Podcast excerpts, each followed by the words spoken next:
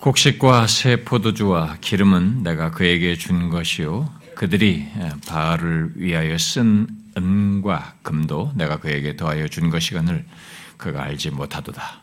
그러므로 내가 내 곡식을 그것이 익은 계절에 도로 찾으며 내가 내 새 포도주를 그것이 맞들 시기에 도로 찾으며 또 그들의 벌거벗은 몸을 위하여 내 삶을 살아 이제 내가 그 수치를 그 사랑하는 자의 눈앞에 드러내리니 그를 내 손에서 건져낼 사람이 없으리라. 내가 그의 모든 희락과 절개와 월삭과 안식일 모든 명절을 패하게 그가 전에 이르기를 이것은 나를 사랑하는 자들이 내게 준 값이라 하던 그 포도나무와 무화과 나무를 거칠게 하여 수풀이 되게 하며 들짐승들에게 먹게 하리라.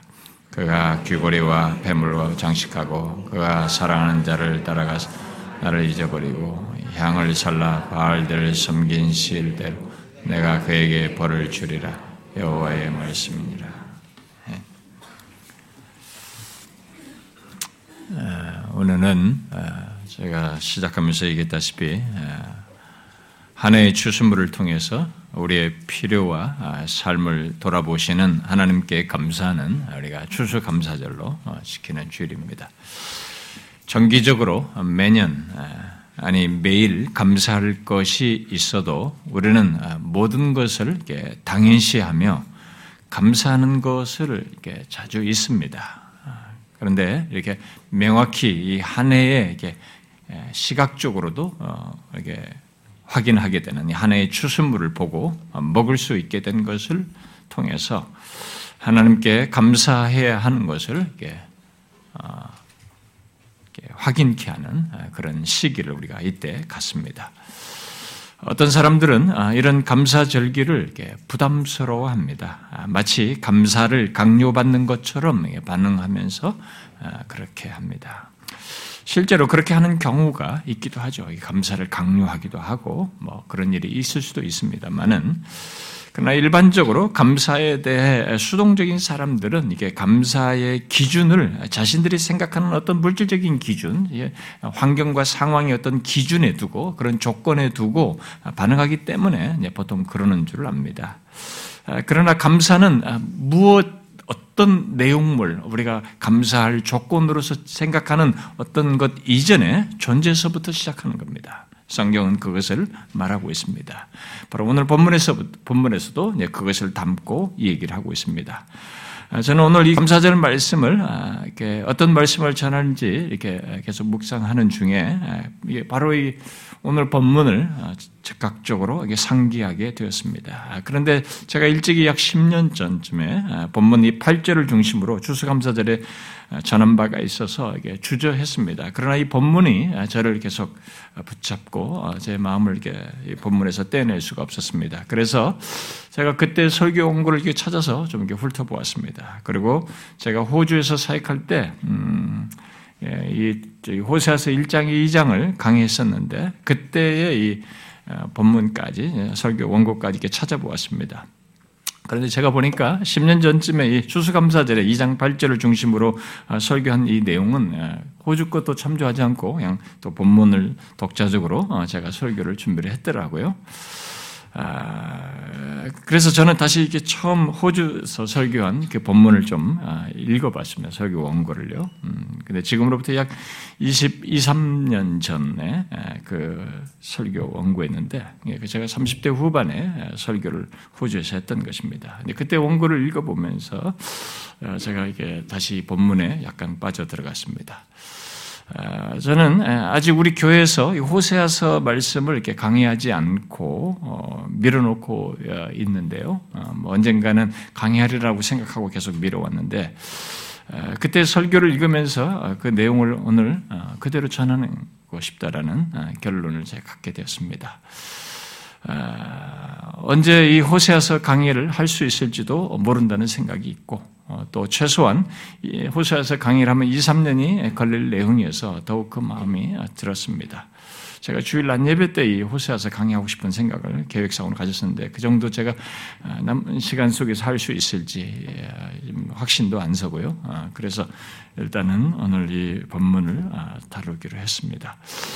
아, 비록 제가 이 호세아서를 호주에서 설교를 할 때 감사 감사절 말씀으로 전한 것이 아니었고 그냥 호세아서를 강의하려다가 1장 2장까지 했었는데 근데 감사절에 생각할 내용을 이 본문이 분명히 말하고 있어서 그저 본문을 통해서 우리에게 하시는 말씀을 그대로 이렇게 전하고자 합니다.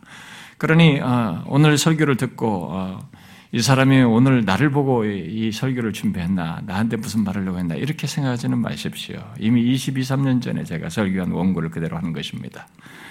아, 그리고 어, 제가 설교를 하고 끝나면 여러분들 중에 몇 사람은 항상 책을 씁니다. 다 나에게 두고 말한 것이다. 그건 어, 성령께서 하시는 일이죠. 제가 누구를 두고 한 사람을 두고 생각해 본 적도 없고 뭐 정상적인 일이라고 봅니다. 어쨌든 오늘 말씀은 어, 제가 30대 후반에 벌써 20여 년 전에 했던 설교입니다. 아, 이것이 우리의 감사절과 관련해서도 맞물리고 함께 생각해 볼 말씀에서 그냥 그대로 하는 것이 좋겠다고 싶어서 일단 거의 아, 조금씩만 아, 표현을 바꾸었던 것들이 있었습니다만 그 내용을 그대로 전하고자 합니다. 아, 제가 가능한 한 전에 전했던 설교는 제가 하지 않으려고 뭐 기꺼이 반 다섯 손가락 안에 들죠. 교회론 빼고는요. 음, 제가 설교를 거의, 거의 다시 하지 않습니다. 음, 하지 않는데 새로운 것을 하고 싶고 하나라도 더 새로운 걸 하다가 마무리하고 싶은 게 제 소원이어서 그렇게 하는데 아, 이 내용은 어떤 아, 우리 교회에서 하지 않았던 내용이고 좀 필요하다고 봐요. 적실성이 있어 보입니다. 오늘 주수 감사절에 그래서 하려고 합니다. 호세아 선지자를 통해 전해진 이 본문 말씀의 배경은 이게 솔로몬 왕 이후에 이스라엘 역사에서 솔로몬 왕 이후에 북방 이스라엘과 이게 남방 유다로 이게 나뉘게 되죠. 이게 이스라엘이 두 개로 나뉘게 되는데 그 북방 이스라엘의 그 배경 속에서 지금 활동하는 이 선지자 호세 선지자가 전한 메시지인데 이 역사적 배경으로 보면 약 BC 한 8세기경 좀 됩니다. 8세기 후반부에 북방 이스라엘의 여로보암 2세 때 아, 전해진 내용입니다.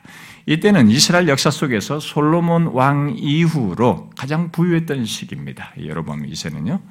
그러나 그때 그들은 아, 영적으로는 최악의 시기를 향해서 달려가고 있었습니다. 그런 이스라엘 향해 하나님은 선지자 호세를 통해서 그들이 지금 아, 머물며 살고 있는 땅, 곧 가나, 가나안으로 인도하실 분이 하나님이신 것을 상기시키는 가운데 그 조건에서 그들이 얻어 누리는 모든 것이 누구로부터인지를 상기시키고 있습니다.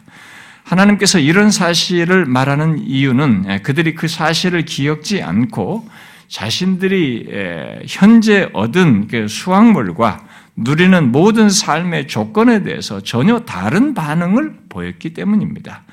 그것은 오늘날 이 교회 밖에 사람들은 두말할 것 없고 어, 교회 안에 있는 사람들에게서도 제기되는 문제에 의해서 우리가 진지하게 생각해 볼 말씀입니다.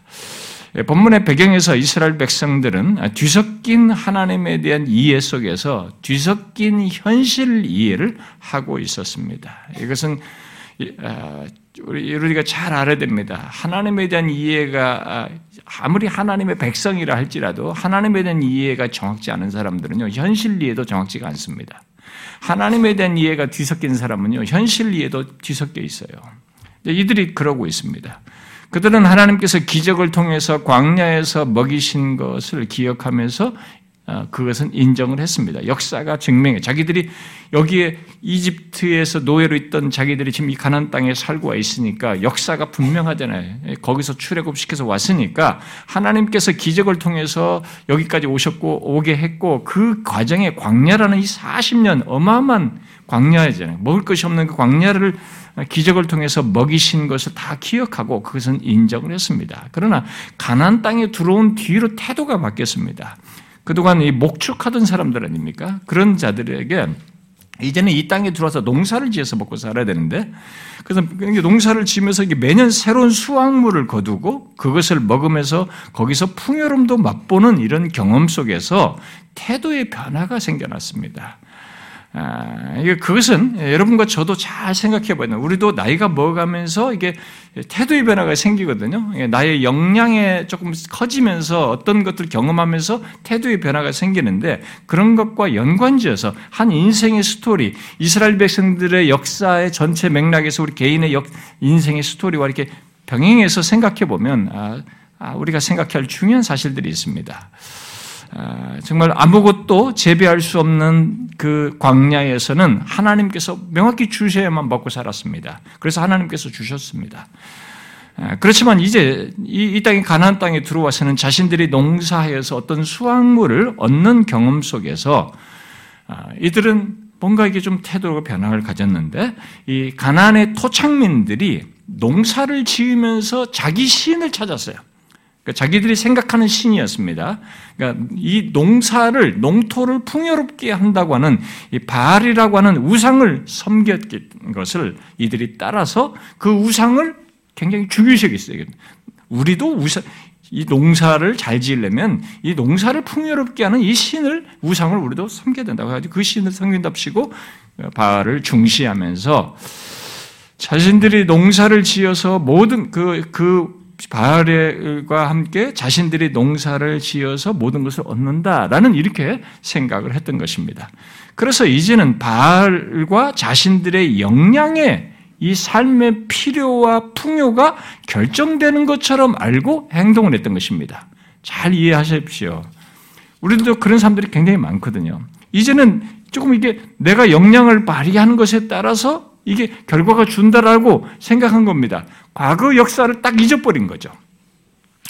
그러나 이스라엘 백성들이 광야에 있을 때와 가난에 있을 때의 차이라고 하면 광야는 그 어떤 식량이나 물을 얻을 수 없는 곳이어서 하나님께서 그 모든 필요를 주셨던 것이고 가나안은 각종 식량과 과실을 낼 수 있는 땅에 거하게 하셔서 근데 단지 기적이 없이 그런 기적이 필요 없잖아요. 그것 없이 그들로 하여금 수고하게 하신 겁니다. 수고해서 얻도록 하신 거죠. 근데 그 수고 속에서 하나님께서 주시는 양식을 먹도록 하신 것입니다. 그래서 그 차이 그런 정도의 차이 외에는 달라진 것이 없습니다. 자신들이 들어가 차지하게 된 가난 땅과 그 가운데서 농사를 지으면서 사는 것, 그리고 그 땅에서 소산을 내게 하는 것은 모두 하나님이 주신 것이었어요. 환경만 바뀌었지, 여전히 그런 것을 주어서 먹게 하시는 분은 여전히 하나님이셨습니다. 그래서 달라진 게 없었죠. 그렇다면 이스라엘이 결코 잊어서는 안 되는 것이 있습니다. 그게 무엇이겠습니까? 하나님께서 지금 자신들이 사는 이 삶의 자리, 농사를 짓는 이 삶의 자리죠. 가난을 주셨다는 것과 그 주신 땅에서 얻는 모든 소산들과 그 소산물들을 이용하여서 얻는 모든 부요 또한 하나님으로부터 왔다는 건 그런 사실입니다. 하나님으로 왔다는 사실이에요. 이것은 잊어서는 안 되는 거예요. 그 연결해서 생각을 해야 되거든요. 그런데 오늘 본문 8절은 이스라엘 백성들이 그것을 전혀 인정하지 않았다는 것을 말해주고 있습니다. 곡식과 새 포도주와 기름을 내가 저에게 준 것이요 은과 금도 내가 저에게 준 것이요 오늘 저가 알지 못하도다 이렇게 말하고 있습니다. 여기서 가장 강조하고자 하는 말은 무엇이겠어요? 내가입니다. 여기서 중요한 말은 내가예요. 보통 이 히브리 말에는 인칭대명사를 동사에 붙여서 쓰는데 여기 내가를 강조하기 위해서 별도로 쓰고 있어요. 인칭대명사를요. 그러니까 다시 말하면 하나님 자신이 이스라엘 백성들에게 곡식과 세포도주와 기름 그리고 은과 금을 주었다는 것입니다. 그렇게 하나님께서 이스라엘 백성들에게 있어야 할 것들을 다 주셨는데 그것을 인정하지 않았다는 것입니다. 그런데 이것은 가벼운 문제가 아닙니다. 이스라엘 백성들에게 있어서. 왜냐하면 하나님은 이스라엘 백성들에게 있어야 할 것을 주시겠다고 이미 말씀을 앞서서 하셨고 약속을 하셨고 그리고 자신이 약속한 대로 그것을 얻게 되는 것이었고 또 그래서 하나님께서 이미 말씀하시기를 그럼 그렇게 얻게 될 때 하신 말씀이 있어요. 그렇게 해서 얻게 되거든 가나안 땅에 들어들 얻게 되거든 그걸 하나님 앞에 가지고 나와서 그것을 고백하라라고 말했습니다. 이렇게 할 것을 미리 다 예상하고 그걸 시인하도록 했어요. 그런 행동을 하게 했습니다. 신앙 행위를 하도록 했어요. 이스라엘 백성들이 가난에 들어가기 직전에 광야에 모였을 때, 모압 평지에 모였을 때 모세가 마지막 유언적으로 이스라엘 백성들에게 아, 신명기 26장에서 말을 하죠. 근데 거기 26장이 말하는 내용의 요약하면 이렇습니다. 너희가 가나안 땅에 들어가서 거주할 때 그 땅에서 얻은 소산을 하나님 앞에 가지고 와서 그때 하나님 앞에서요. 하나님 앞에 가지고 와서 이 땅을 주신 자도 하나님이시고 그 주신 땅에서 얻은 소산물도 하나님이 주신 것입니다. 라고 고백하면서 경배하라는 것입니다. 그런데 본문에서 이스라엘은 그것을 인정하지 않고 있는 것입니다. 그것은 일단 하나님이 그들의 하나님이라고 하는 것을 인정하지 않는 것을 의미하는 것이죠. 하나님이 더 이상 그들의 하나님이라고 하나님이 아니라고 말하는 셈인 것입니다. 하나님은 이스라엘 백성, 아, 하나님은 이스라엘의 하나님으로서 그들을 가난 땅으로 이끌 뿐만 아니라 그곳에서 풍성한 소산을 매년 얻게 될 것이라고 미리 말씀하셨어요.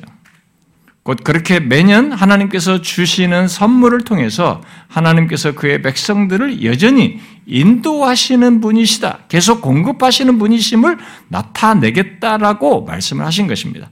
그리고 하나님은 그것을 전제하여 그렇게 줄 것을 전제하여서 이스라엘 백성들이 가나안 땅에 들어와서 소산을 얻게 되었을 때 그들이 얻은 소산의 첫 열매를 하나님께 가지고 와서 믿음의 고백을 하도록 했어요.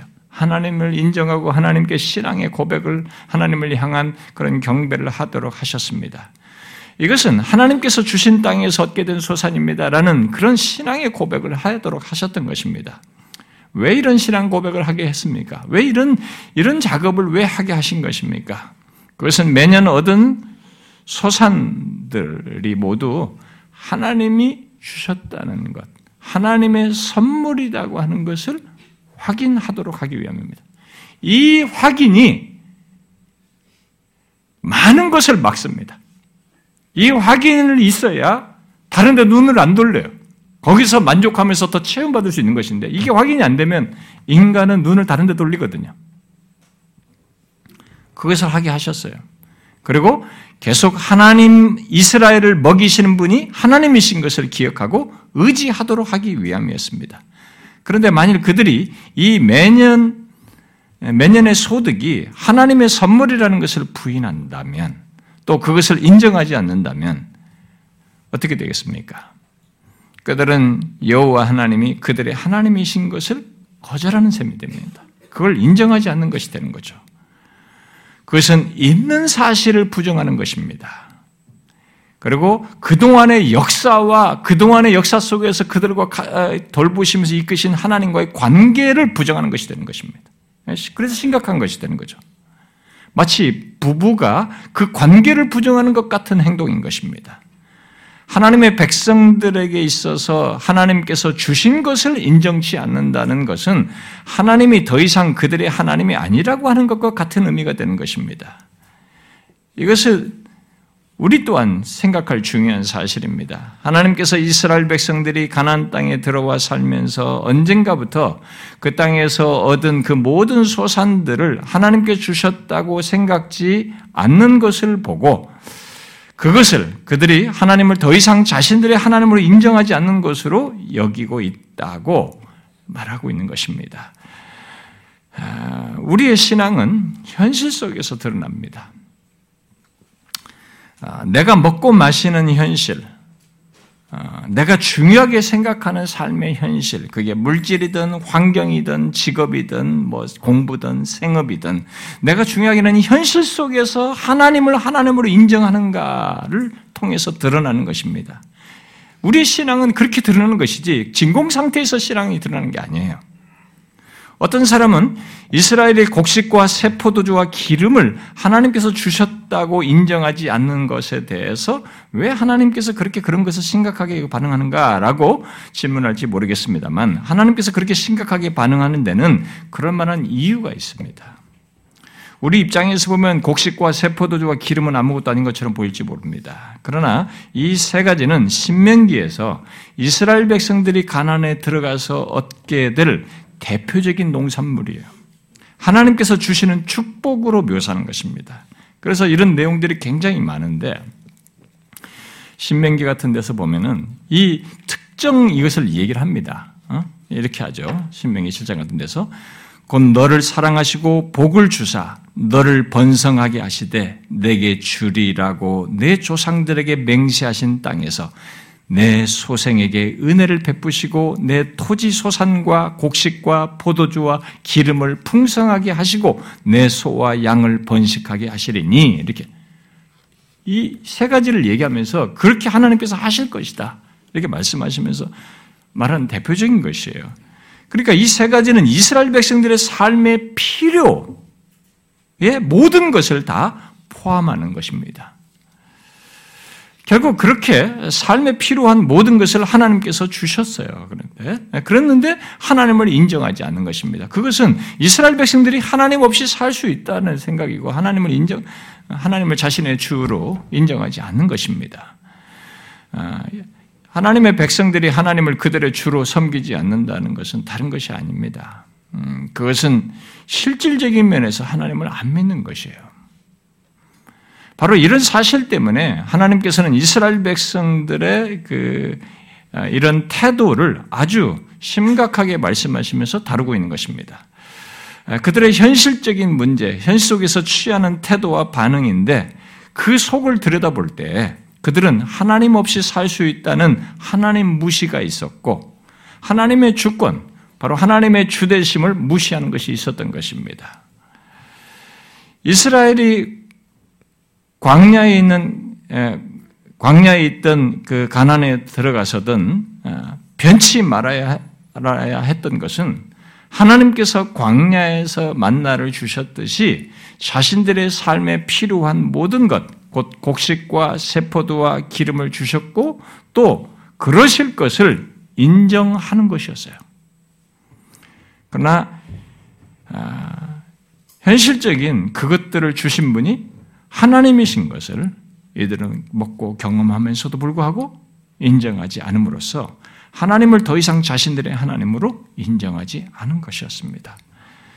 여러분들은 이런 문제와 관련해서 어떻게 생각하십니까? 제가 이런 질문을 자주 하거든요. 우리 직분자들도 이런 질문을 자주 하는데요. 이게 별것 아닌 것 같지만 결정적인 겁니다. 중심적인 것이에요. 굉장히 중요한 내용 것입니다. 여러분들은 여러분들의 삶의 필요를 주시니까 하나님이신 것을 인정하십니까? 여러분이 절박할 때뿐만 아니라 풍요로울 때에도 여러분의 삶의 현재 조건과 필요를 주시는 분이 하나님이신 것을 인정하느냐는 것입니다. 혹시 이스라엘 백성들이 가난에 들어와서부터는 자신들에게 농사를 지었 다고 해서 하나님께서 그 소산들을 자신들이 하나님이 주신 그 소산인데 그것인데 이것을 자신들이 있게 한 것처럼 생각한 그런 모습을 혹시 취하고 있지는 않습니까? 아, 내가 이제는 내가 공부 열심히 해서 내가 좋은 뭐 이렇게 인생 가고 직장에 들어가고 내가 일해서 버는 것이다. 라고 이제 생각하면서 아, 삶을, 내 삶을 살게 한 것은 내 자신이다. 라고 생각하면서 이렇게 하나님을 인정하지 않는 이런 모습을 취하냐는 거예요. 예를 들어서 부모 밑에서 자랄 때는 부모가 주는 것이니까 이건 당연히 했지만 그다음부터 조금 내가 영향을 받아 내가 수업이 생기고 나서부터는 이건 내가 능력이 있어서 다 된 것이다. 우리가 생각하는 것처럼 말이죠. 어때 그렇게 생각하십니까? 하나님을 모르는 사람은 당연히 뭐 그렇게 살죠. 그 하나님을 모르니까. 그러나 예수 믿는다고 하면서 그런 사람들이 있느냐는 것이죠. 만일 예수 믿는 사람들 가운데 그렇다면은 그 사람은 하나님 없이도 스스로 살 수 있다고 말하는 것이고요. 하나님께서 자신의 삶을 다스리는 삶의 주인 되심을 인정치 않는 것입니다. 그러니까 사실상 하나님을 안 믿는 것이죠. 하나님을 믿는 것은 현실 속에서 내 현실의 주권자이신 하나님을 인정하는 것입니다. 하나님을 믿는다 라고 할 때 가장 기본적인 사실이에요. 내 삶의 주권자이신 것을 인정하는 것입니다.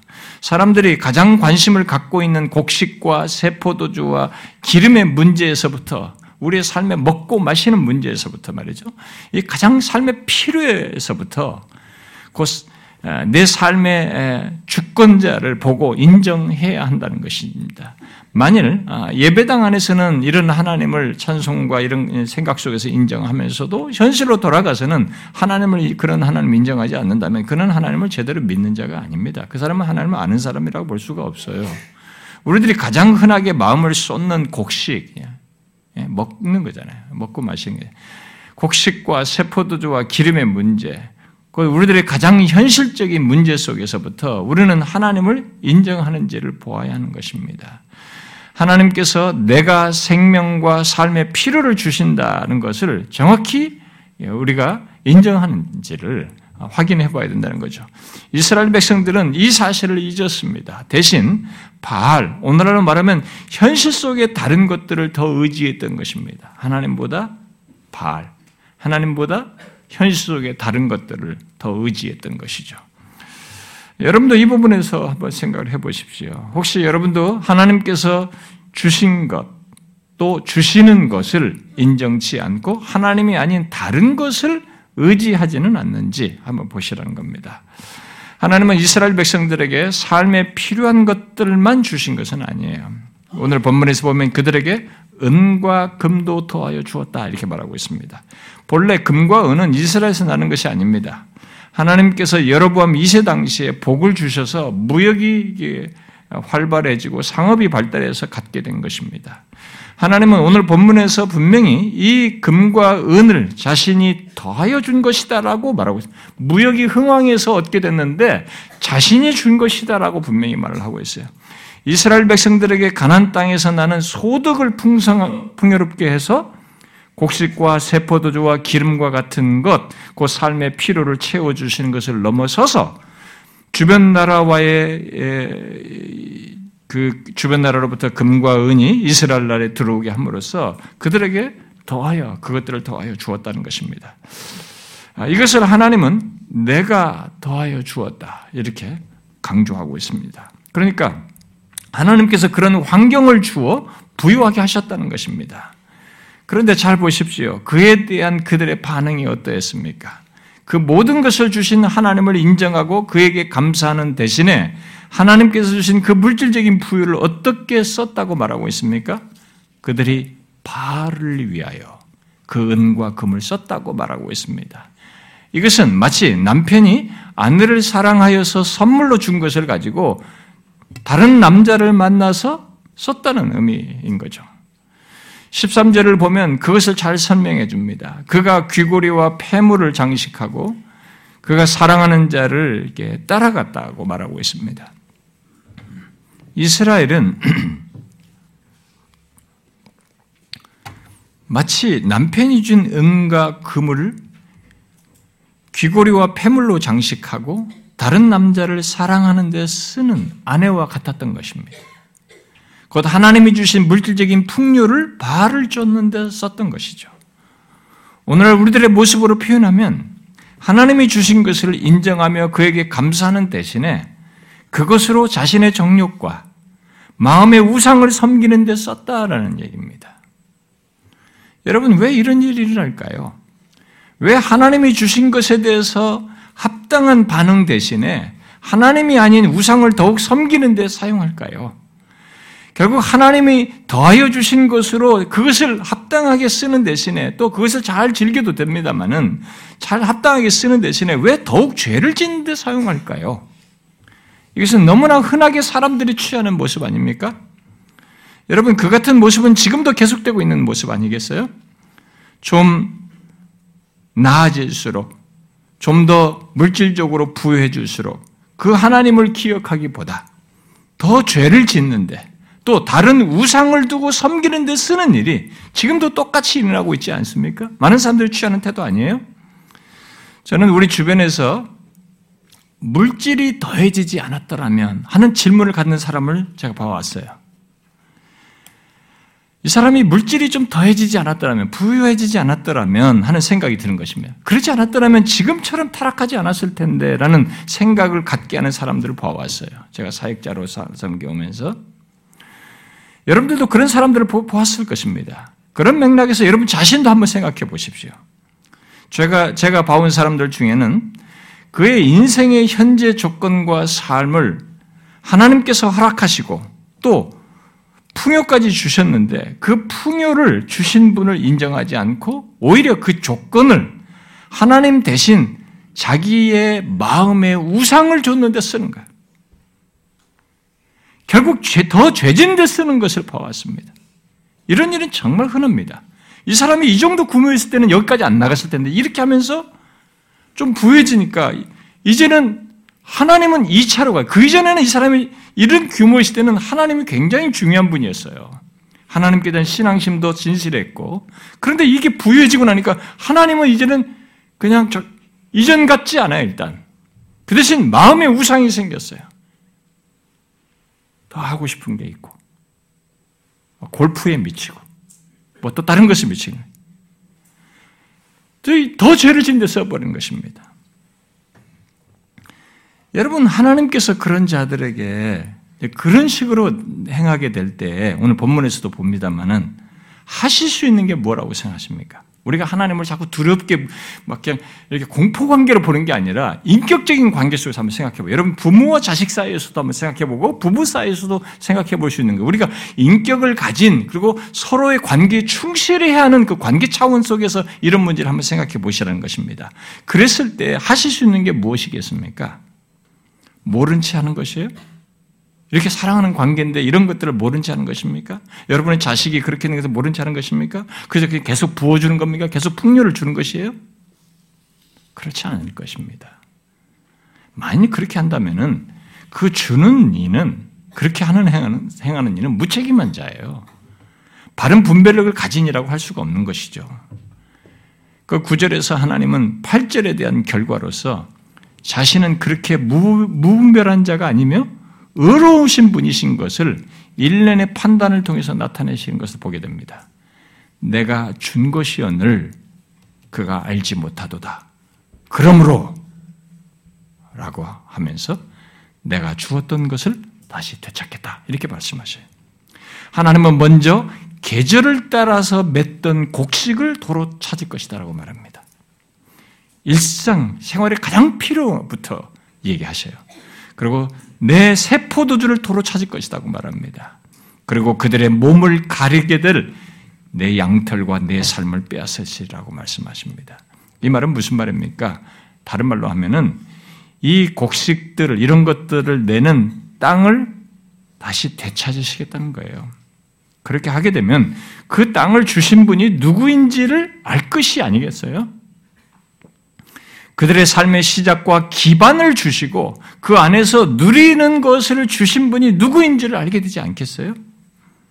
잘 보십시오. 하나님은 이스라엘 백성들에게 준 그 모든 것들이 다 하나님 자신이 주신 것을 강조하기 위해서 내가 내 곡식들을 찾고 내 세포도주를 도로 찾으며 내 양털과 내 삶을 빼앗으리라고 말하면서 내, 나의라고 하는 소유격을 강조하고 있습니다. 우리는 여기서 멈춰서 생각해 봐야 됩니다. 하나님이 주신 것을 인정치 않고 그것을 오용하는 자들을 향해서 하나님께서 취하신 태도를 생각해 봐야 돼요. 뭡니까? 도로 찾으시는 것입니다. 주었던 것을 도로 찾으시는 것이죠. 여러분은 이 사실을 아십니까? 아, 우리는 여기 8절과 아, 9절에서 하나님께서 자신이 주시기도 하시고 또 도로 찾으시기도 하며 빼앗으시기도 하신다는 것을 보게 됩니다. 하나님은 이것을 분명히 밝히시고 있습니다. 여러분, 우리는 이 사실을 기억해야 됩니다. 하나님이 추상적인 분이 아니고 하나님이 진짜 어떤 분이를 아는 사람이라면 이 사실 또한 추상적으로 생각하면 안 됩니다. 진지하게 생각해야 돼요. 하나님은 우리의 인생의 주권자로서 그런 일을 실제로 하십니다. 하나님은 주실 수도 있으십니다. 그것도 넘치도록 풍요롭게 주실 수도 있습니다. 그러나 동시에 거두어 가시고 또 빼앗으실 수도 있으십니다. 우리는 이것을 이야기처럼 들어서는 안 됩니다. 저는 세상 사람이 아니라 예수 믿는 자들 가운데서 어, 부모와 부모 때는 어, 부모 때는 이제 괜찮았다가 후에 아, 좀 성장해서 상황이 안 좋아지는 사람 반대로 20대 어, 때는 좀, 좀 드러나지 않았는데 40대쯤 지나서 이게 훨씬 좋아진 사람. 또 더 더 더 짧게는 짧은 시간 잘 되다가 다시 하향선으로 가는 사람. 어, 어, 근데 죽을 것 같아. 더 이상 끝인 것 같았는데 거기서 다시 상승으로 가는 사람. 뭐 이런 다양한 사람을 보았습니다. 우리는 이 세상사에도 일반은 종세계에서도 그런 일이 있기 때문에 예수 믿는 우리들은 그 사람들과 빗대어서 사업 환경, 우리 요즘에 경제 환경, 이런 환경에 엮어가지고 그런 쉽게 생각합니다. 그러나 여러분, 하나님 백성은 그렇지 않아요. 하나님 백성은 그렇게 일반인 종세에서 그렇게 우연한 것처럼 돌아가는 보이는 것 같은 그런 조건 속에서 사실상 우리와 다 섭리 속에 엮인 겁니다. 어? 그들과 엮여서 우리도 이게 살아가고 있는데 그 가운데서 특별히 하나님은 목적을 가지고 우리의 삶을 돌아보기 때문에 하나님 백성들에게 벌어지는 이런 상승과 하향과 이런 문제와 주시고 거두가신 이 과정에는 하나님 백성들의 삶에 있는 그런 것 속에는 배우의 하나님이 계셔요. 주권자로 계십니다. 어떤 사람은 나는 안정적인 직장을 가지고 있다. 여러분, 처음부터 안정적인 직장을 가진 것은 아닐 것이에요. 그리고 안정적인 직장을 그 직장이 들은 거지 직장에 가는 여러분 자신이 안정적이지는 않을 수 있는 겁니다. 그건 아셨죠? 내가 안정적일 수 없는 거예요. 내가 오늘 죽을 수 있는 거죠. 우리는 이런 모든 맥락에서 이런 사실을 잘 생각지 않습니다. 하나님은 실제로 주시기도 하고 거둬가시기도 하시는 분이십니다. 그걸 지금까지 해오셨어요. 이스라엘 역사가 이 총 기록된 역사가 최소한 모세의 기록으로부터 시작해서 사도 요한의 계시까지 기간이 약 1500년인데 이 1500년 기간 사이에 있었던 사건들 하나님 백성에 대한 스토리에 대해서도 이 사실을 해오셨다는 것을 많이 기록하고 있습니다. 이스라엘이 하나님께서 주신 것을 인정하지 않을 때 하나님께서 취하신 태도를 우리는 예사롭게 넘겨서는 안 됩니다. 하나님은 그런 자들에게 그렇게 하시는 분이신 것을 증명하십니다. 자신이 준 것이 인정되지 않을 때 거두어 가심으로써 주신 자가 하나님이신 것을 증명하시는 것입니다. 이미 마음이 어두워지는 어, 어두워져서 이런 것에 대해서 이미 마음이 어두워진 사람들은 그렇게 하실 때조차도 간파하지 못하는 일이 있어요. 그래서 하나님께서 우리에게 삶에 필요한 것들을 주시기도 하시고 거두시기도 하신다는 것을 금방 인정하지 못하고 이 세월을 먹는 사람들이 있습니다. 그럴 수 있어요. 우리가 어떤 내 인생의 변화에 10년 단위로 길게 갈 수도 있습니다. 그러나 그 긴 시간이 거두가는 시간으로 주어질 수도 있는 것이고 주시는 시간으로 줄 수도 있는 것이에요. 이 부분은 하나님이 주권자이십니다. 하나님 백성들에게 있어서 하나님 백성들에게 있어야 할 것은 하나님이 자신의 삶의 모든 것의 허락자요, 주권자이신 것을 깊이 인정하며 사는 것입니다. 그래서 그를 계속 의지하며 사는 것이에요. 이것은 내 삶의 필요와 부요가 있을 때뿐만 아니라 그런 것들이 없을 때에도 동일한 사실이에요. 이것은. 그런 하나님을 우리가 보고 믿고 아, 의지하면서 살아야 되는 것입니다.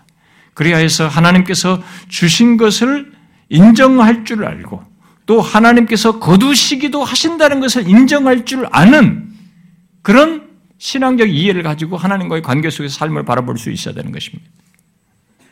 마치 욥처럼 말입니다. 욥이 자신의 모든 것이 다 없어지게 되자 무엇이라고 고백했습니까? 우리에게 유명한 말이죠. 많이 읽혀진 말이죠. 주신 이도 여호와시요 거두신 이도 여호와시오니 여호와 이름이 찬송을 받으실지니이다. 본문의 내용을 정확히 표현했어요, 욥이. 여러분 풍요한 가운데서 그 풍요를 주신 분을 인정하는 것은 뭐 그, 그것도 쉽지 않을 것이지만 모든 것이 거두어졌을 때도 그것을 취하신 이가 하나님이십니다라고 인정하는 건 쉽지 않아요. 그것도 똑같이 쉽지 않습니다. 이런 고백은 하나님께 대한 바른 관계와 믿음이 없이는 사실상 가질 수가 없습니다. 욥이 그런 욥의 그런 고백 속에서 더욱 관심을 드리는 것이 있었죠, 사실은. 자기가 이게 주신 것과 그 거두신 것보다 이 사람이 더 관심을 가졌던 것은 주셨든지 거두셨든지 여호와 이름의 찬송을 받는 것입니다. 주신 분, 거두신 분, 이 하나님이 더 중요했던 것입니다. 그러니까 욥의 삶의 한 복판에 하나님이 계셨어요. 그분을 믿었습니다. 보았습니다. 그는. 그러나 본문에 나타난 이스라엘은 그와 정반대의 모습을 말해주고 있는 것이죠. 주신 분을 인정하지 않았고 후에 하나님께서 실제로 거두어 가시는 역사적인 일을 할 때에도 이들은 하나님을 인정하지 않았어요. 북방 이스라엘 사람들이. 이 부분에서 여러분들은 어떤지를 한번 보십시오. 여러분들은 하나님께서 여러분의 삶의 모든 것을 주시는 분이신 것을 알고 인정하며 살고 있습니까? 제가 이런 질문을 할 때 여러분들 중에는 하나님께서 주신다는 것에 대해 다소 어, 오해를 하는 사람이 있을지도 모르겠어요. 만약 여러분들이 하나님께서 주신다는 것에 대해서 이야기할 때 여러분의 기준을 두고 하나님께서 주신 것을 이야기한다면 여러분은 잘못 생각하고 있는 것입니다. 하나님께서 주신다는 것은 내가 원하는 대로 주신다는 것을 말하지 않습니다. 성경에는 그런 얘기가 없어요. 원하는 대로 기도하라는데 그 말이 그 뜻이 아니에요, 여러분. 요한복음 그 말이. 하나님께서 나의 삶의 모든 것을 주신다는 것은 바로 욥처럼 삶을 이해하고 반응하는 것입니다.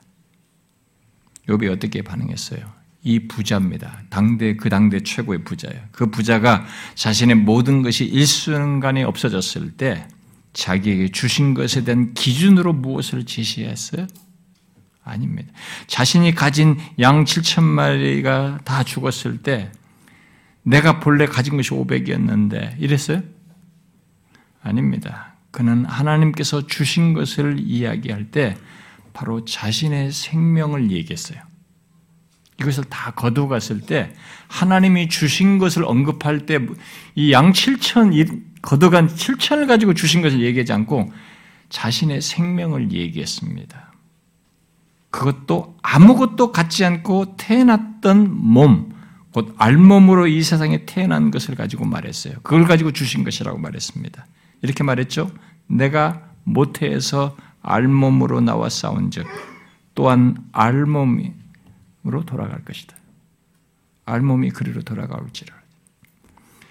여러분 하나님께서 주신 것의 시작은 우리를 이 땅에 알몸으로 오게 한 것에서부터입니다. 나를 이 땅에 태어나게 한 것도 하나님이시고 다시 맨몸으로 돌아가게 하는 것도 하나님이신 것을 먼저 인정하지 않을 때는 현재 하나님이 주신 것에 대한 인정과 감사가 안 생겨요. 욥이 자신의 생명을 주신 하나님을 먼저 인정하게 될 때 그가 살면서 얻은 양 7천 마리, 낙타 3천 마리, 소 500마리, 암낙이 500, 이런 것이 계속 있던 다 거두어지던 그에게 중요한 것은 그게 아니다. 하나님입니다. 그래서 하나님 이름을 찬송할지어다. 이렇게 말한 것입니다. 하나님만이 계속 계시면 된다는 겁니다. 그래서 나중에 다 잃었는데 다시 더 주잖아요. 그게 누가 줍니까? 하나님이 주셨대. 하나님이 계시면 된다는 거죠. 우리도 오늘 본문에 나온 이스라엘의 실패를 통해서 배워야 됩니다. 여러분, 우리의 존재와 존재의 시작과 삶은 삶을 주신 분이 누구인지 여러분 명확히 아십시오. 어떤 사람은 이런 이해가 안 가져 있어요. 그냥 내가 우연하게 태어났다고 생각합니다. 그렇지 않아요. 성경은 그렇게 말하지 않습니다. 우리의 존재와 시작과 삶을 주신 분은 하나님이신 거죠.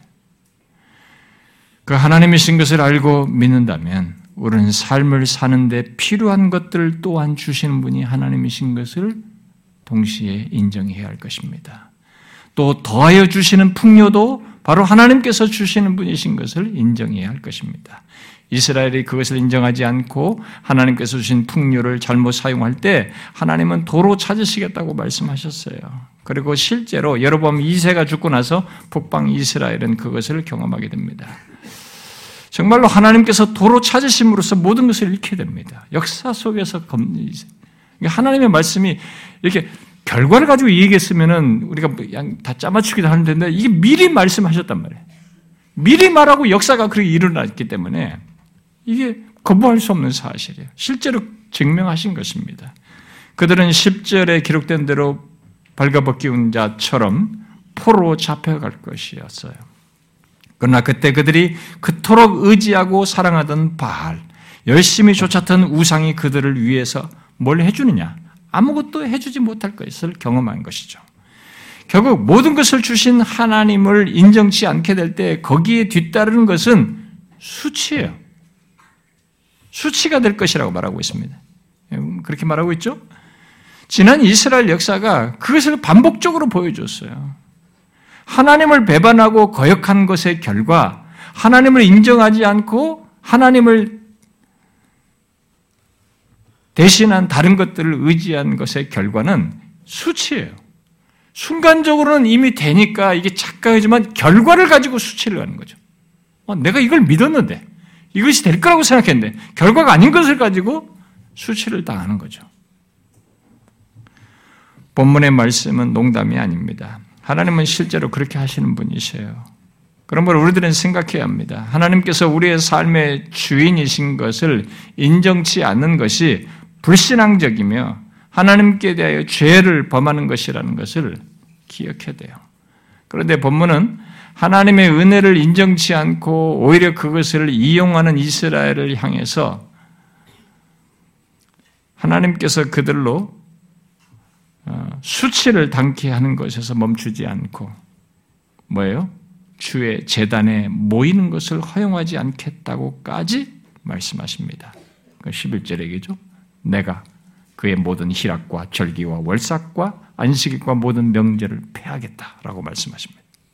그 이유는 그들이 모이는 보통 세 번의 절기와 매월 첫날에 드리는 월삭 그리고 매주 모이는 안식일이 하나님의 절기와 안식일이 아니라 이스라엘 백성들 바로 자기들의 절기와 안식일이 되었기 때문에 그런 거예요. 이건 우리가 주목할 사실이에요.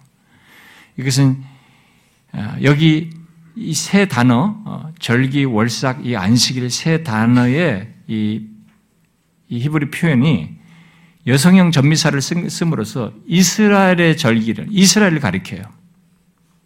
하나님의 절기인데 하나님과 관련돼 있었는데 자기들이 그러니까 이들은 이 절기들을 하나님이 아닌 이스라엘 자신들 바로 자기들을 위한 축제일로 삼았던 것입니다. 자기들의 흥겨운 holiday로 삼았던 것이죠. 오늘날 예수 믿는 사람들에게서도 볼 수 있는 일입니다. 이것은 어, 하나님의 은혜를 감사하고 기억하는 시간이 아니라 자기 자신을 위해서 예배당에 오는 사람들과 같은 모습이라고 볼 수 있어요. 여기 이스라엘은 특별하게 모이는 절기로부터 한 달에 한 번 모이는 월사, 그리고 매주 모이는 안식일에 이르기까지 하나님께 경배하기 위해서가 아니라 자신들이 원하는 것을 하기 위해서 모였어요. 그렇게 전락해 버렸습니다. 극단적으로는 그 재단들 앞에 각종 형상들을 갖다 놓았어요. 갖다 놓고 예배드리기도 했습니다. 그래서 13절에 그 사실을 말하고 있습니다. 그들은 거기에 모여서 향을 사르면서 바알을 섬겼어요. 그야말로 하나님의 재단이라고 하는 곳에 우상을 함께 놓고 하나님의 절기와 월삭과 안식일을 병행, 변형시켜서 바알을 섬기는 축제일로 이용했던 것입니다. 더 이상 이런 절기들과 안식일 그리고 명절들이 있어야 할 이유가 없어져 버렸습니다.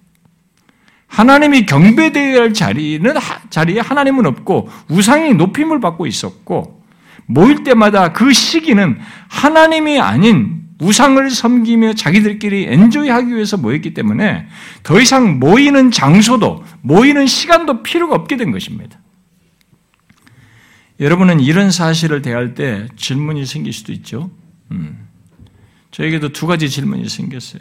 하나는 어떻게 이런 상태까지 갈 수 있는가 하는 거예요. 근데 우리의 현실 속에도 가능한 일이거든요. 음, 우리도 그런 일을 비슷하게 할수 있어요. 어, 어떻게 이들이 하나님의 재단에 와서 이렇게까지 할 수 있는가, 이제?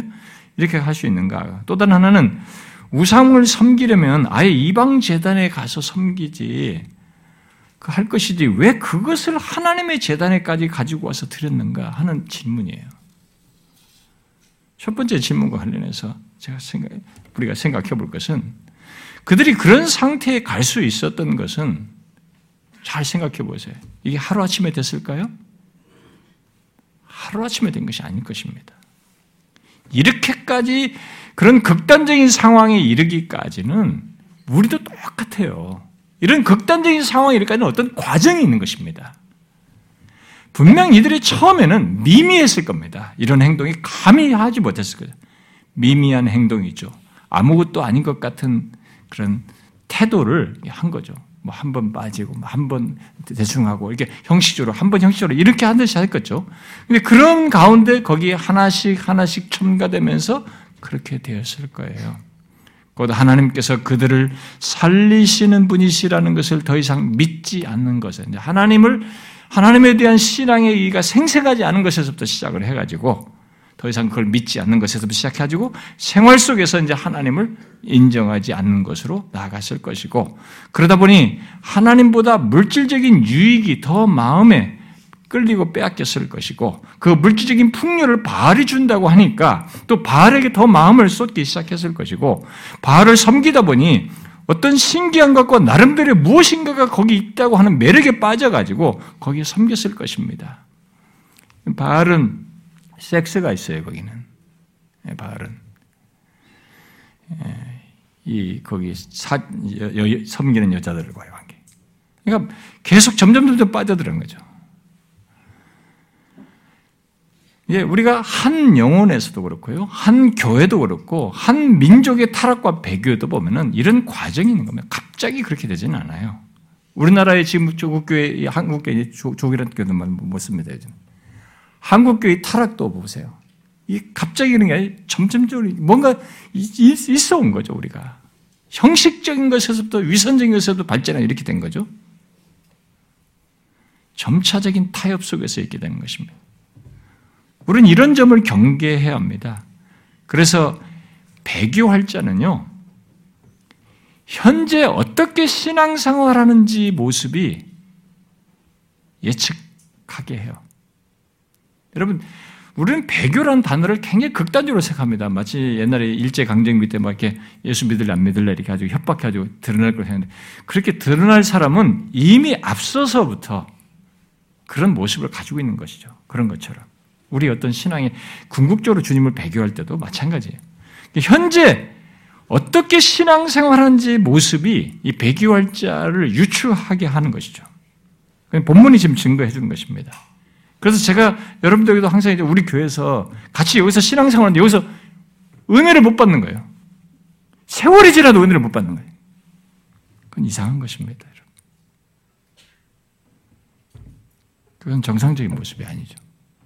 성경은 분명히 있잖아요. 속사람이 새로워진다. 겉사람은 후패하지만은 그게 신자의 성령께서 하시는 역사예요. 근데 세월이 지나도 속사람이 새로워지질 않는 거예요. 물론 인격적인 것이라 시간이 좀 이렇게 길게 좀 가고 어떤 좀 짧게 이렇게 좀 걸리는 경우도 있습니다. 인격적인 변화. 그런데 제법 길게 가는데도 그렇단 말이죠. 이스라엘이 이렇게 타락은요, 그런 과정 속에서 있는 것입니다. 여러분, 여기 언급된 하나님의 절기와 월삭과 안식일이 본래 무엇을 하도록 있는 것입니까? 이것들은 하나님의 백성들이 모여서 하나님께 감사하며 은혜 주신 것을 기억하며 감사함으로 경배하는 시간들이에요. 그런데 그 명절들에 하나님을 인정치 않는 자들로 차, 있, 차 있다면 거기에 다른 방도는 없을 겁니다. 그 명등들을, 명절들을 없애든지 거기에 모이는 사람들을 없애든지 둘 중에 하나를 해야 할 것입니다. 결국 여기서 하나님께서 절기와 월삭과 안식을 폐하시겠다는 말은 이스라엘로 하여금 이런 명절들을 지킬 수 있는 기회와 환경을 주지 않겠다는 거예요. 어떻게 함으로써 말입니까? 옆에 나라에게 팔려감으로써 정복당함으로써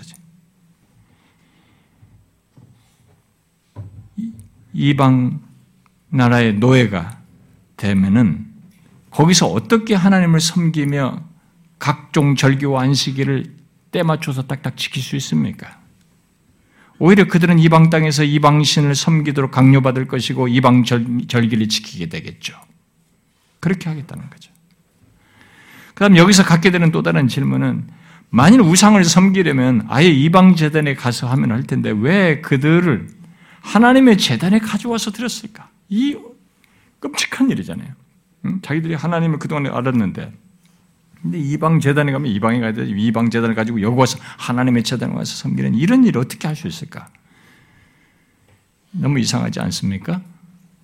예, 그러나 처음에는 불가능했을 것입니다. 그러지 않았을 거예요. 그들의 그들이 처음에는 단지 바알이 농토를 풍요롭게 한다고 하니까 그런 복을 얻기 위해서 자기들이 바알 신전에 갔죠. 바알 신전을 찾아갔을 거예요. 하나님의 재단에서는 하나님을 섬기고 틈틈이 바알 신전에도 가는 이렇게 양면 정책을 가졌죠. 양다리를 걸친 거죠. 처음에는 양다리였어요. 처음에는 하나님과 관계가 소원했고 여기 진정성이 떨어졌고 이 진정성이 떨어진 것 속에서 바알의 마음을 두고 바알과 이거 두 개를 함께 가면서 왔다 갔다 했을 것입니다. 그러다가 거기서 발전해서 이스라엘이 전통적으로 지켰던 이 절기와 월삭과 안식일에 하나님을 경배해야 할 자리에 아예 바알까지 끌어들여서 섬기는 일을 했을 것입니다. 왜 굳이, 굳이 그렇게 하는 것입니까? 그것은 자신들이 하나님의 백성이라는 이름만큼은 버리고 싶지 않은 거죠. 여기에도 있는 어떤 유익도 함께 가지고 싶은 것이죠. 그러니까 명목상은 하나님의 백성으로 있고 실속은 바알에게서 챙겨보자고 하는 심보가 있는 것입니다. 일단 바알이 농토를 풍요롭게 한다고 했으니 그런 물질적인 혜택을 얻기 위해서 그를 놓을 수가 없었던 것입니다. 그러는 가운데 실질적인 면에서는 바알을 더 사랑했죠. 그래서 오늘 본문에서만 해도 바알을 사랑하는 자로 반복해서 말하고 있죠. 본문의 역사적 배경보다 약 100여 년 앞서서 선지자 엘리야가 갈멜산에서 바알의 제사장들과 맞서서 이스라엘 백성들이 했던 말이 있죠. 무엇이었습니까? 이렇게 말했죠.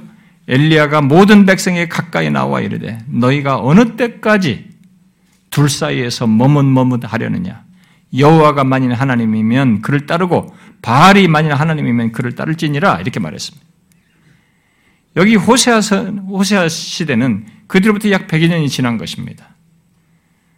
그런데 이스라엘 그때나 지금이나 똑같아도 이스라엘은 하나님과 바알 사이를 오갔던 것입니다. 실제로는 바알을 섬겼으면서도 명목상 하나님을 믿는 백성으로 있었던 것입니다. 그런데 두 세대가 지난 이 호세아 시대에도 이스라엘 백성들이 똑같은 모습을 지금 보이고 있어요. 왜 이런 일을 똑같이 했을까요? 아예 바알을 섬기려면 그쪽으로 가버리지 가지도 않으면서 오히려 바알을 하나님의 이 전으로 끌어들여서 이런 배역한 일을 왜 하고 있, 했을까요? 그것은 신앙생활을 일단 하나님을 알고 그와 인격적인 관계 속에서 하는 것이 아니라 이익 개념 속에서 하게 되면 자연스럽게 생겨요. 여러분, 예, 지금도 예수 믿는 사람들이요, 하나님을 이렇게 이익 개념으로, 실용 개념으로 신앙생활 하는 사람은요, 이 양다리를 걸치게 됩니다.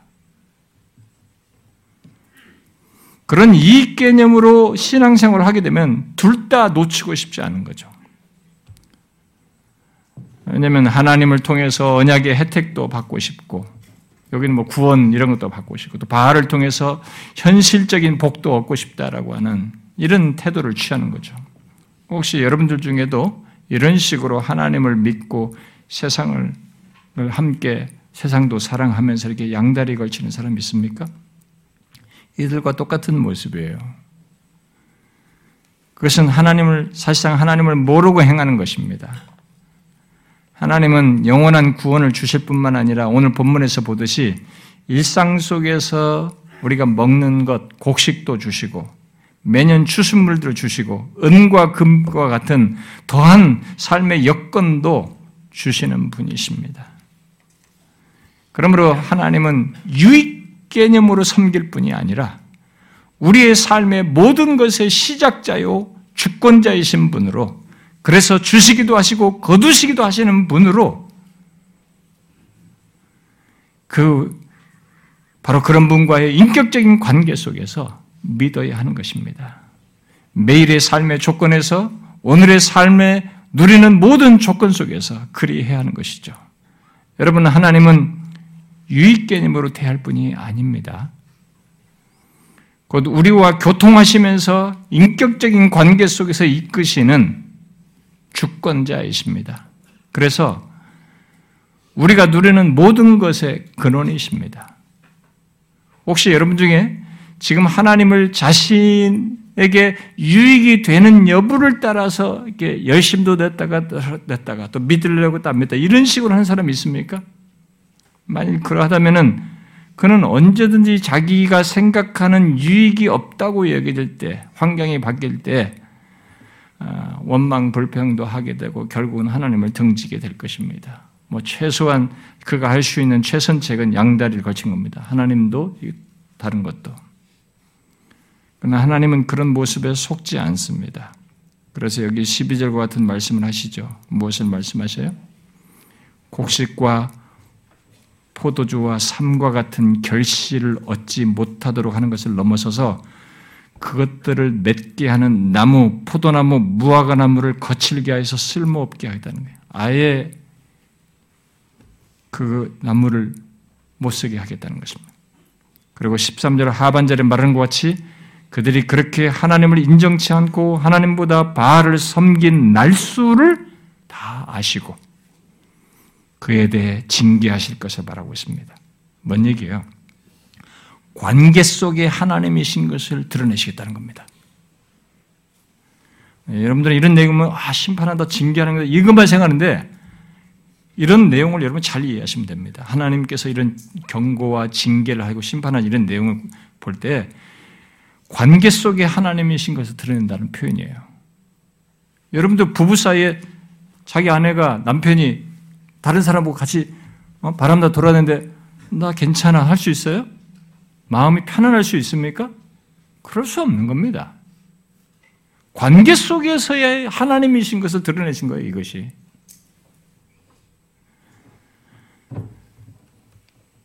그리고 하나님은 이렇게 말씀하시고 실제로 역사 속에 그렇게 하십니다. 여러분, 한 해의 수확을 확인하는 이 때, 우리는 오늘 말씀을 통해서 한번 생각해 봐야 됩니다. 여러분의 삶의 모든 것이 어디로부터인지 또 그에 대한 여러분의 신앙적인 이해와 반응이 어떠한지 한번 확인해 보십시오. 본문에서 말하는 하나님, 역사 속에서 증명하신 이 하나님을 여러분은 자신도, 여러분도 자신의 삶에서 보고 인정하며 살고 있는지 한번 보시라는 겁니다. 그리고 그에게 감사하고 있습니까? 자신의 존재와 삶의 시각, 시작에서부터 그 가운데서 얻어 누리는 모든 것에서 욥이 믿고 경험한 하나님을 여러분도 보십니까? 주시는 것뿐만 아니라 거두어 가시는 것 속에서도 그 모든 것의 주권자이신 하나님을 보며 욥처럼 하나님을 인정하느냐는 것입니다. 그래서 하나님께서 거두어 가시는 조건에서도 주시기도 하시고 거두시는 하나님이 더 중요하다고 유일하게 신뢰할 수 있는 분이시라고 그분을 그렇게 인정하며 그를 높이십니까? 여러분의 삶에서 하나님이 어떤 분이신지를 체크해 보십시오. 이 인정 여부는 머리로가 아니라 진실로 신앙과 삶 속에서 여러분들이 그 자신의 삶에서 하나님을 인정하는 여부는 여러분의 신앙의 진정성을 가늠하는 것이 될 것입니다. 그리고 심지어 여러분의 미래의 삶 속에서도 하나님이 행하실 것과 연관된 내용이에요. 이것이 안 되는 사람은 하나님을 사실상 믿는 게 아닙니다. 자신의 삶에서의 하나님을 인정하지 않는 것은 하나님 믿는 게 아니에요. 당연히 그에게는 감사가 없을 것입니다. 그래서 성경에서 감사는 중요한 시금석이에요. 현실만 가지고 감사를 하는 사람과 하나님 자신 때문에 감사하는 것 사이에 차이가 있는 겁니다. 전자는 예수를 안 믿어도 다 합니다. 모든 이방신 된 사람 다 해요. 근데 하나, 하나님의 백성은 주셨던 거둬가시던 하나님 때문에 감사하는 거거든요. 이 관계 때문에 감사하는 거예요. 이 시금석이에요, 그래서.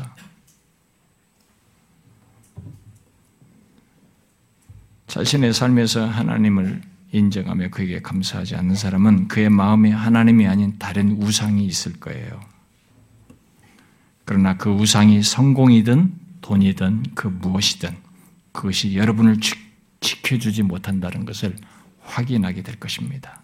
누가 그걸 확인시키냐면 하나님이 확인시킵니다. 자기 백성들에게. 하나님 외 모든 우상은 인격성이 없어요. 그래서 우리의 미래를 주장하지 않습니다. 성경을 보십시오. 하나님이 아브라함에게 말씀하시고 모세에게 말씀하시고 선자에게 말씀하시고 미리 말씀하시고 그렇게 지키잖아요. 인격성을 가지고 있습니다.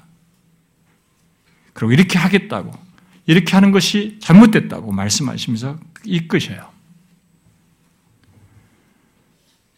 우리의 삶의 모든 것을 아시고 허락하시며 이끄시는 하나님, 그가 우리의 미래 또한 주장하십니다.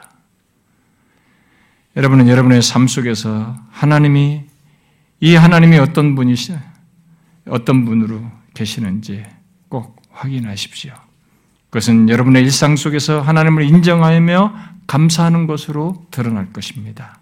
그러니까 아무리 예수를 믿는다고 해도 자신의 삶의 모든 조건에서 하나님을 인정하지 않고 그에게 감사하는 삶이 없는 사람은 영적으로 비정상적인 상태에 있거나 하나님을 인격적으로 알지 못하는 조건에 있거나 둘 중에 하나예요.